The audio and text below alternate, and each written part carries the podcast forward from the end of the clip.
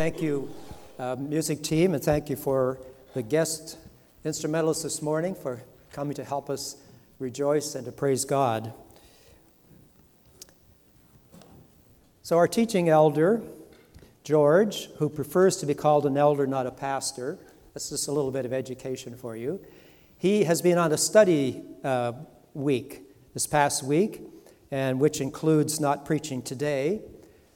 He is attending the service of his son, who pastors in Oakville and recently moved there with his family to serve the Lord. So that's a, a blessing for parents to go and hear their kids preach. And so that's where he is. He'll be back here tonight. And it's my privilege to share with you today from God's Word.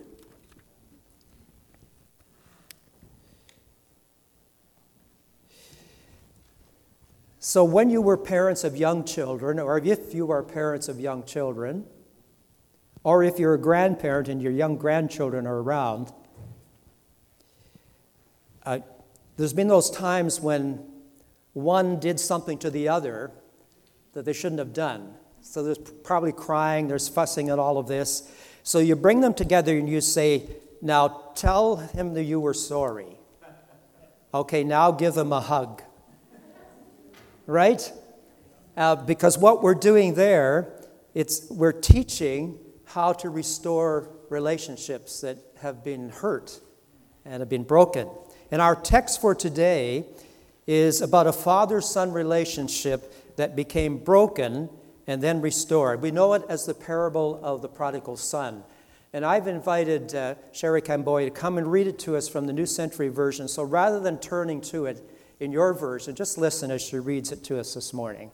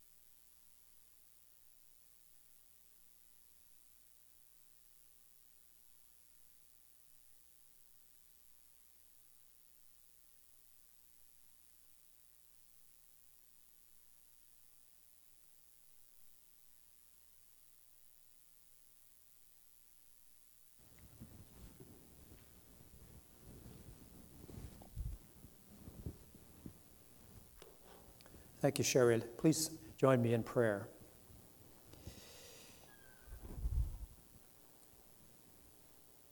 Father, how gracious you are to open your arms to those who return to you, to seek you. We ask you to open our hearts and minds and our spirit to what you have to say to us today through this passage and through your word. May you be glorified, we ask in Jesus' name. Amen.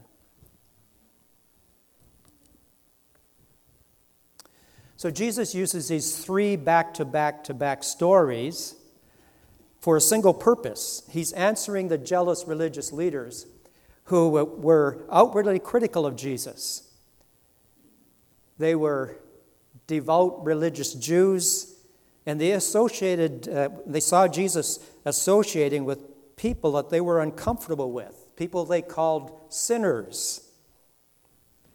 I remember years ago in Saskatchewan, a person who was 40 came to know Christ and he'd been an alcoholic and he started coming to the church and one of our elders' wives was a bit uncomfortable with that. She, she, she wasn't sure that she wanted to have someone of that background in the church. Well, we all share those kind of inner reactions at times. The religious elite believed that it was spiritually defiling. It somehow messed up their relationship with God to have personal contact with non Jews. And so when they came from the marketplace, they would do a ceremonial washing. We do it for sanitary reasons, they would do it for ceremonial ritual cleansing. And they had this fear of somehow getting uh, polluted by contact with the, the non non religious people. And they were so focused on their own religious righteousness that they could only see Jesus as someone who violated the boundaries that they had set for themselves. And it was just another push against Jesus that ended up with the final cry crucify him. So Jesus uses these three stories, these parables, to talk to these religious policemen who thought it was their duty to criticize him, to show them that they should be glad uh, and celebrate whenever one of these sinners that they called would, would repent and turn to God. It's all about restoring what was lost the lost sheep, the lost coin, the lost son, lost sinners.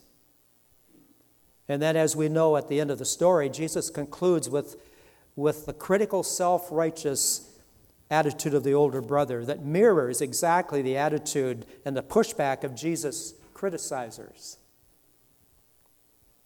And so we want to talk about the path to restoration that this passage illustrates for us. So our focus today is on this parable. It's a picture of a father son relationship that has been lost and then restored or found. And it dramatizes uh, in very down to earth ways the path back to a broken relationship uh, to be restored and healed, to be found. Now, this is not the original intent that Jesus told this story. So I want to acknowledge that. But it's our purpose today to take from this story and extend the application uh, to restoring relationships, restoring relationships with people, restoring relationships with the Heavenly Father. Now, here's why. We need to know that there is always a way back when a relationship has been broken. Because sometimes we're not sure. Broken and lost relationships are part of life on earth, aren't they? It happens in, amongst spouses, amongst siblings, extended family, people in the same congregation, people in the same office where they work. We are imperfect people, and we can and do have personal relationships that are broken and sometimes even destroyed. And this story encourages us. It encourages us that there is a way back, and it also helps us to see what it takes to be restored. And I want us to notice it takes two to restore a broken relationship. it takes two. It's not just about the prodigal son, it's also about the father. So there's a lost relationship of this father son relationship. Now, both the son and the father had experienced an original relationship, and this looks very comfortable, doesn't it? Uh, this is a good time in their lives, a good space in their lives. And it's about a young adult by now uh, living at home, and that was a cultural way of life. You know, sons just stayed around and were part of the business. They didn't take off usually. And so this, these two sons had shared family life in all of its dimensions and experiences the good times, the bad times, and they had a long history together. This is not a 12 year old kid who's rebelling and deciding to leave home. This is a young man, old enough. But all of those good times and all that emotional connection was suddenly disrupted. And that relationship, that father son relationship, was lost. That original relationship was lost. Because as we know in the story, as Jesus told, that the son decides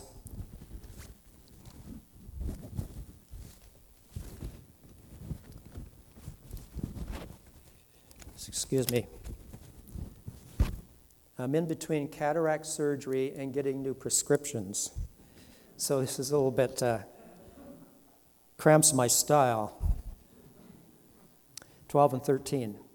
The younger of the sons said to his father, Father, give me the share of property that is coming to me. And he divided his property between them. Not many days later, the young son gathered all that he had and took a journey into a far country, and there he squandered his property in reckless living. So, this lost relationship began when the younger son decided to demand his share of the family inheritance in advance. So, this is very unusual. It's very unusual. Because in the custom of the day, you waited till father died before you got your share. And he can't wait for his father to die, so he wants his share now. And he's the younger son, and he's not going to get the majority because the elder son always got twice. So there's two sons, so the elder son is going to get two thirds of the inheritance, and the younger son is going to get one third. And that's what he's demanding and wants. It's an extreme and outrageous act in the culture of the day. You just didn't do that, it was unheard of. So internally, that lost relationship began when the son was plotting all of these things, what he wanted to do. And then it was externalized by just walking away from home, uh, from his father, going to a distant country. And I believe that suggests it was a Gentile country outside of the people of God, outside of Israel. And he squandered his inheritance in wild living. And according to the elder son in verse 30, he spent it on uh, immoral living. So picture him. He's leaving the home, he's, he's walking, making his way to the, this other country, and he's having a great time. He's enjoying, quote, his sense of freedom. Mom and dad are not looking over his shoulder. They're not saying, well, you shouldn't be doing this. Uh, there's no boundaries, no accountability, and he forgets about home and about father and about all of those things. Now he's totally responsible and exclusively responsible for his behavior and his choices and the ultimate situation. And we know that he got down into the end of life. He's at the bottom and he hasn't a penny in his pocket. He is now not happy and he's not enjoying his freedom because his freedom has taken him to lose everything. The interesting thing is, the father let him go. Now, if you were a parent, you probably wouldn't say, okay, that's okay with me. There'd be some negotiating, some uh, maybe some anger, some arguing, some pleading. But the father just seems to say, okay. But the story is not over. We should always remember the story of broken relationships is not over. and you might have flashed in your mind this morning a broken relationship. It doesn't have to be over. There is hope for lost relationships. So let's look at the pathway for restoration for the prodigal. Just look at him, and then we want to apply that in a broader sense. So the son needed to take some necessary steps to be able to be restored to the original father son relationship. And I want to break it down into kind of incremental steps. But first of all, uh, he's, he's on his, at the bottom of the, the barrel, as it were. And verse 17 says, But when he came to himself, when he came to himself, he woke up to reality. You know, it, takes, it took him a long time to wake up to reality.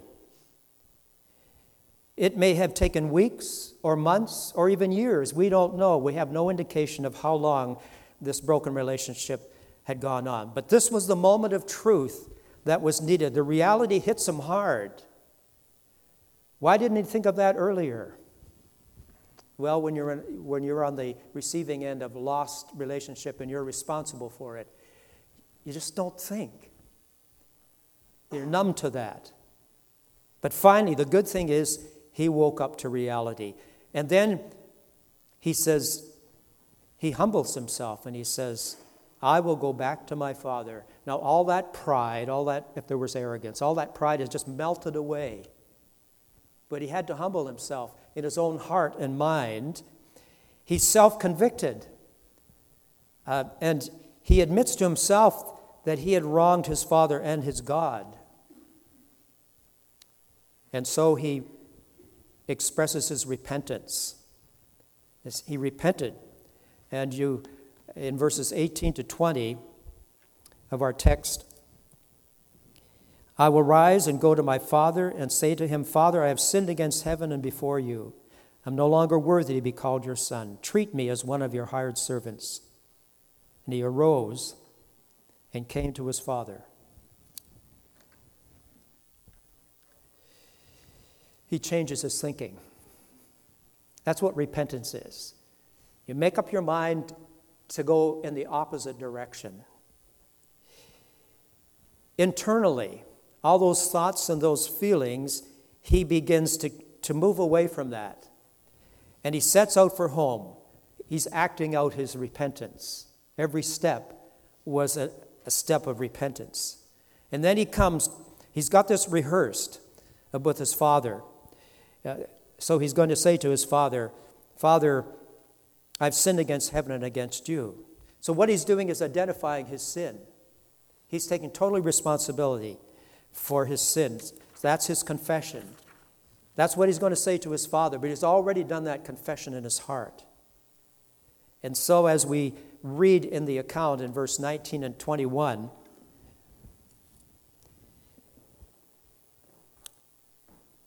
He arose and came to his father, but while he was still a long way off, his father saw him and felt compassion and ran and embraced him and kissed him. And the son said to his father, I have sinned against heaven and before you. I'm no longer worthy to be called your son. What's he doing? He's submitting himself to the father.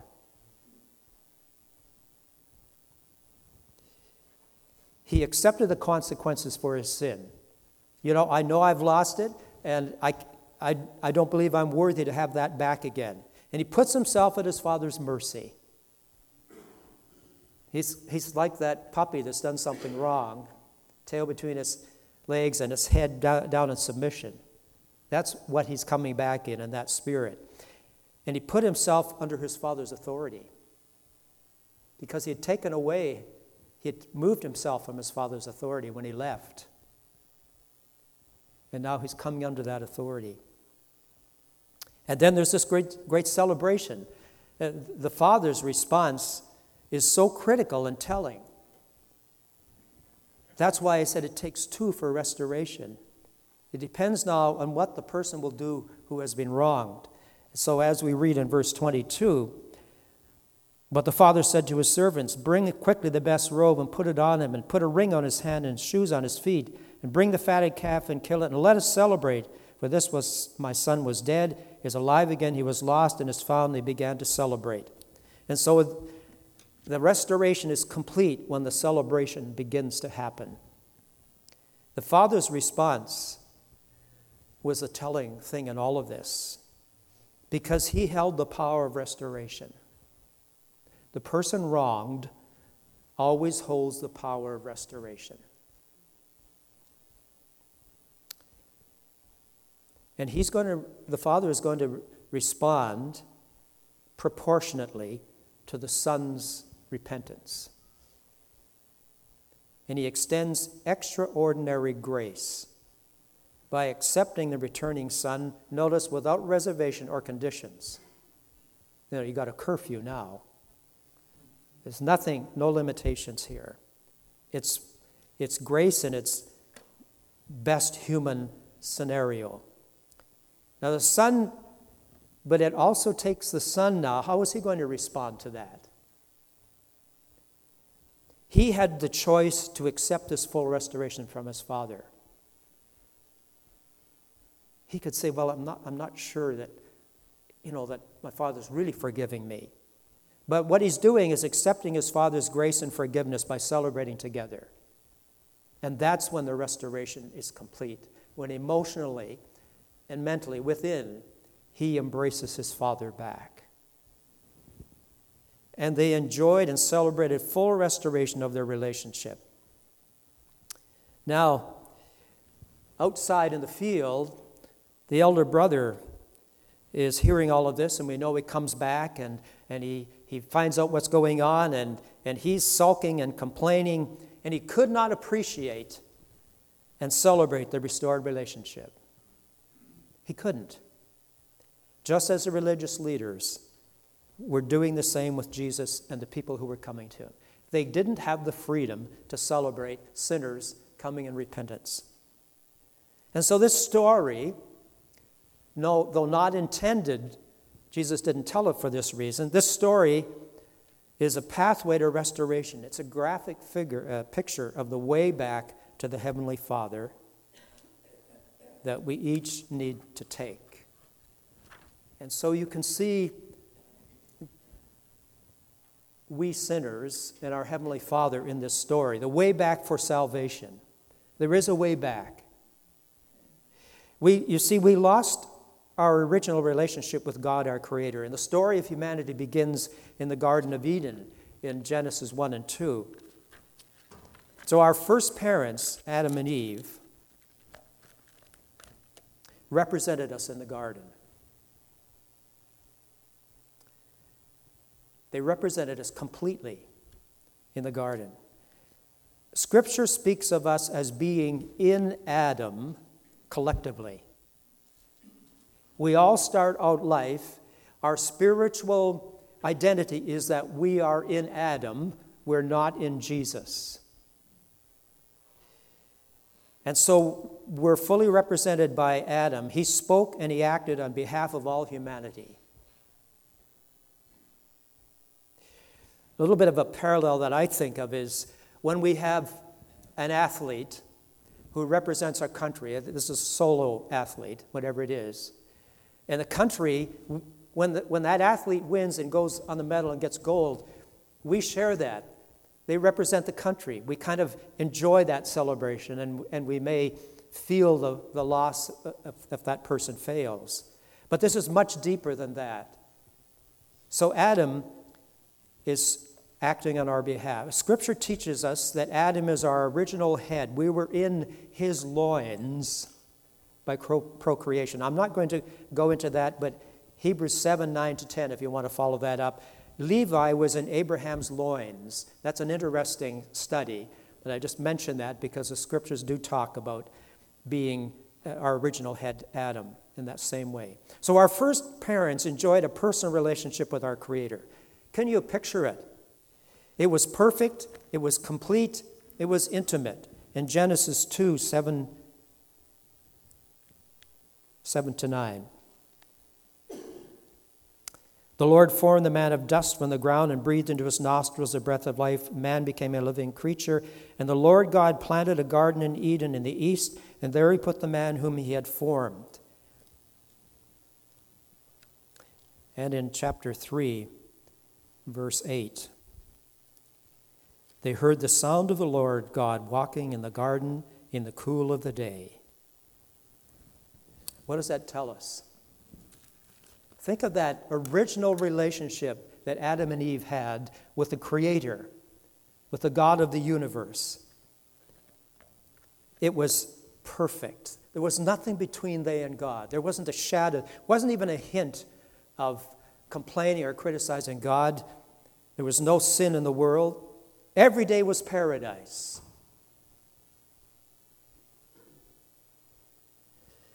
But it was also conditional on their absolute obedience to God.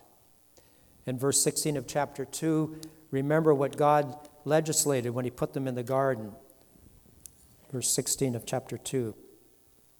The Lord God commanded the man, saying, You may eat of every tree of the garden, but of the tree of the knowledge of good and evil you shall not eat, for in the day that you eat of it, you shall surely die. Our first parents disobeyed. And they lost their original relationship with the Creator. So, chapter 3 talks about that scenario of how Satan, in using the serpent, came to Eve with a, as a salesperson and convinced her that this was something that God was holding out and it was something that would be better for them. They would be like God. And so they wanted more freedom than God gave them. If there were a thousand trees in the garden and just the one tree, it's not that, that they didn't have much choice. They had so much, but just one tree that they were to stay away from. But that, that got their attention. And Adam knowingly ate of the tree. He was an absent head in the home.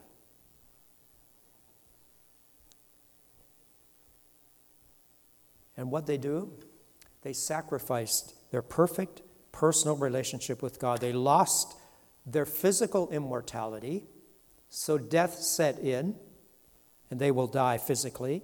And they lost their spiritual relationship with God. They were separated from God's life. They spiritually were dead. And so God banished them from the garden. And they ended up in the far country he sent them out of the place of blessing, and they ended up in the far country by their own choice. And history is a record of the fallout from this disaster. Our first parents passed on their lost relationship to the whole human race. And Scripture traces our lost relationship with God right back to Adam. When Adam transgressed, when he fell, in reality, he took the entire human race with him that would follow him. And because of Adam's sin, all humanity was separated from God, inheriting death that is, physical death and also spiritual separation from God. Romans 5, verse 12, which is a, a key verse in this whole story. Wherefore, as by one man, Adam, sin entered into the world, and death by sin, and so death passed upon all men for that all have sinned. Scripture describes us as being in Adam. If you want to reference, that's 1 Corinthians 15 21 and 22. In Adam, we all die. That's our destiny. We all share in the same sentence of death as that Adam experienced. We, say, we share in the same spiritual identity. We have sinned and fallen short of the glory of God. We are dead in trespasses and sins, according to Ephesians 2.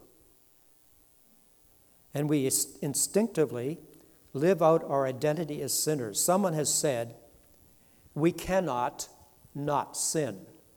And let me say that again.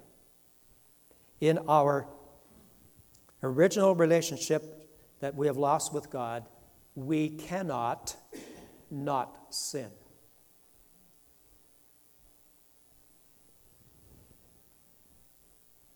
Because that's our nature. We naturally go our own way rather than God's way. All we, like sheep, go astray. And what does God call that? He calls it iniquity. The Lord has laid his iniquity upon his Son. And so we need to be reconciled to God. In the Romans passage, it talks about when we were enemies, Christ died for us. We need to be reconciled to God. Our relationship with God has been lost. It needs to be restored on a one to one basis. We naturally resist submitting ourselves to God and His authority. We naturally resist submitting ourselves to God and His authority. So God says in His Word, this is the way you should live or should not live. We wrestle with that. That's why we have struggles. But the Father, and by the way, humanism and the God of evolution result in no moral restraints. And that's the natural wiring for every one of us. So, God the Father has made a way back for us, and that's the good news. That's the good news. It's good news for you if, if you're in the far country where you haven't been reconciled to God and submitted yourself to Christ. And He reaches out to us in extravagant grace. God so loved the world that He gave His one and only Son, that whoever believes in Him will not go on perishing, but will have eternal life. And He wants to restore us to full sonship. Behold, what manner of love the Father has bestowed upon us, that we should be called the children of God. That's what He wants us, that's the relationship He wants with us. He wants to restore us to that relationship with Himself without reservation or conditions, and He offers us the gift of eternal life. The wages of sin is death, but the gift of God is eternal life and He will put our lost past behind and never bring it up against us again. So, what do we need to do? What's the way back for us as individuals? Because we have to take that for ourselves. Well, we need to wake up to our need. Somehow, we need to understand that we begin life separated from God's eternal life. And Satan seeks to keep us spiritually blind to this. The God of this world has blinded those who do not believe, so they don't understand. The hope, but the Holy Spirit works in us. And probably you have experienced somewhere in your life that kind of that, you know, you know you should respond to God as your Savior, but it's such a struggle. You don't want to. And that's, that's the battle, the spiritual battle. And we need to humble ourselves before God. Stop resisting God and agree that we are lost, that there's nothing we can do to make ourselves acceptable to God. We can't come to God on our own, for it's not by works of righteousness that brings us to restore relationship, it's the grace of God. And we need to repent by turning to God, turn from the way we've been thinking and living independently of God, and seek the Lord. And then we need to confess our need of, of the Savior admit that we cannot make ourselves acceptable to God.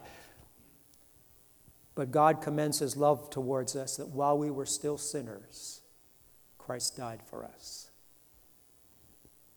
Believe that Jesus is the way to the Father. And we need to submit ourselves to Christ as our way back. Because he is the only way to the Father, Jesus. And we need to submit ourselves to him. And then we need to accept God's full acceptance. When we come to Christ to seek Him as our Savior, we have a full restoration. Sometimes we have trouble accepting that. But the scriptures say there is therefore now no condemnation to those who are in Christ. And what God has, the work that God has begun in us, He will complete it till the day of Christ. You know what it's like when when you hug someone and you can tell they're just kind of not responding the same way? Maybe even your spouse, because something has come between you. You know what that's like.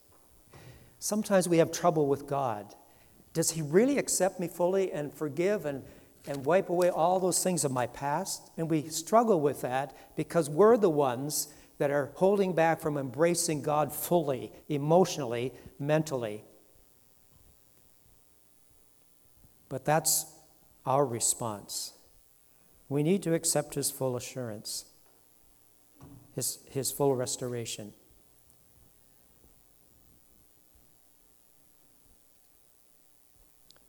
Is there something in the way of you being restored to Christ and salvation?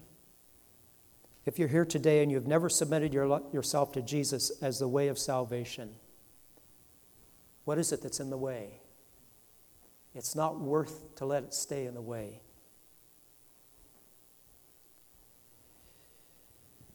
This is what the gospel is all about.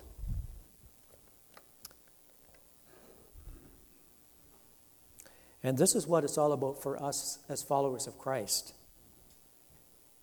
Is to do what we can to see individuals restored to a relationship with the Father that we know and we experience. Now, sometimes there's things that's in the way. Kristen Holmberg was nine years old when her father died.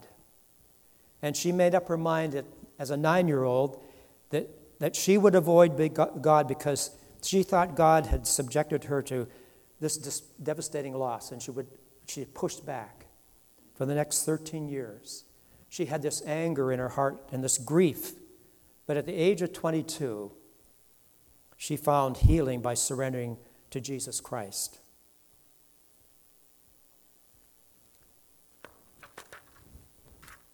And that's a secret surrender to Christ. But the story of the path to restoration is also the way back for us as believers to fellowship with Christ. You see, we sometimes say, well, I'm saved and that's okay, and I'll just go about my business. And we live life whatever way we want. But that's not how it works. We have a relationship with God that we're to enjoy. It's called fellowship, it's called intimacy, it's called enjoying God and walking with Him. And so, this is the pathway back to fellowship with God. And we can enjoy personal fellowship with God. It's a privilege of restored believers. I've written these things, John says in his first epistle. I've written these things so that you may have fellowship with Jesus Christ and with God the Father and with us. We can have that intimacy with God. God wants us to have that intimacy that Adam and Eve had, where God walked in the cool of the evening and talked with them. Not in a physical presence, but in a spiritual way. He talked with them and they with him. Paul says in Romans 8, the Holy Spirit sends, it comes into our heart, and it's the spirit of adoption that in our spirit we're able to call the Heavenly Father our Father intimately. Not with any sense of distance, but with complete intimacy and, and freedom. And to know there's nothing that God is holding out on us about. But we can lose that fellowship with God. Just as Adam lost his fellowship in the garden. And so he's hiding from God, as we read in Genesis 3 and verse 8. God walks there as usual in the cool of the evening, and Adam and Eve are hiding. Because something happened the moment they disobeyed God. Something came into their life that was, was like, like fear and a sense there's something wrong. And so they were hiding from God.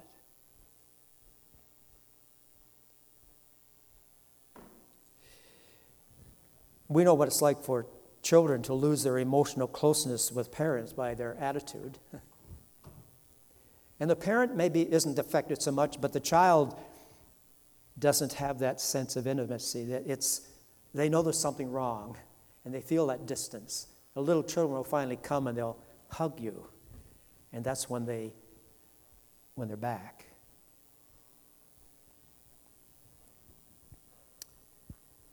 You know what it's like, spouses?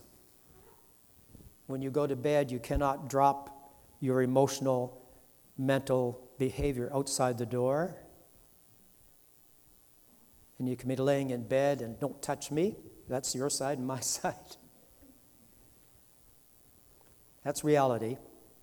We're all, we're all in that life. Like there's none of us perfect. And so, between the Father and us, things can get in the way. And so we kind of find ourselves really not interested in Scripture. We don't feel like praying. We don't want to be around Christians. Maybe not even come to church because we just, we just feel distance from God. Maybe God doesn't love us. Fellowship with God depends on, in 1 John, walking in the light as Jesus walked. If we walk in the light as He is in the light, the blood of Jesus Christ, His Son, cleanses us, it keeps us clean, keeps that intimacy with God uh, clear so that we do not have that sense of distance or, or concern. It's thinking and behaving in harmony with Christ and His Word.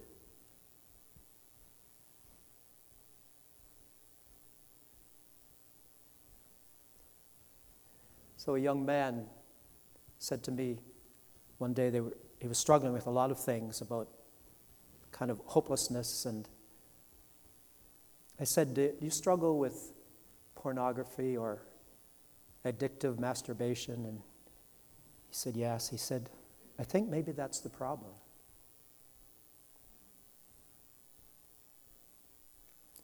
Whatever it is, it can sap our desire for God and get in the way. We're, we're in the family, we're in a corner, and we don't feel close to the, to the Lord.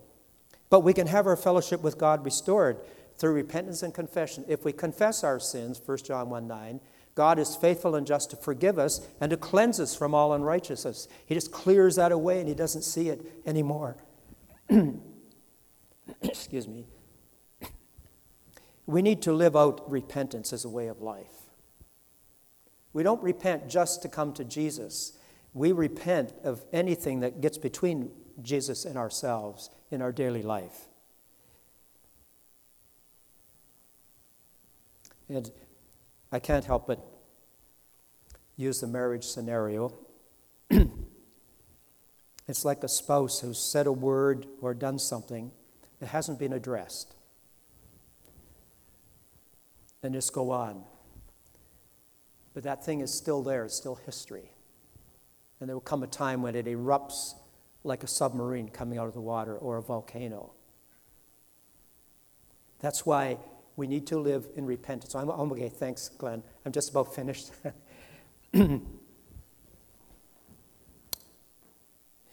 so, David's prayer of confession that we read this morning, Psalm 51, that's a good prayer to read. It doesn't matter what David's sin was, that, that's not the issue.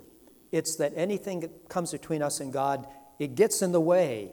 And he's asking for God to restore the joy of his salvation. He doesn't say restore salvation, he says, I've lost the joy. There's something missing.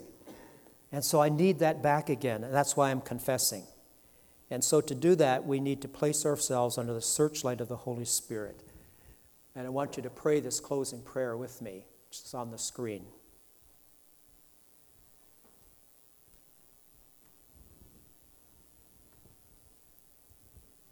Let's read it together. Search me, O God, and know my heart. Test me and know my anxious thoughts. Point out anything in me that offends you, and lead me along the path of everlasting life. Father, we come before you today. We, we know that we can't hide from you. And this morning we ask you to be gracious to us, lead us gently and carefully on the pathway of restoration, whatever that might be, whatever it might look like. We trust this to you in Christ's name. Amen.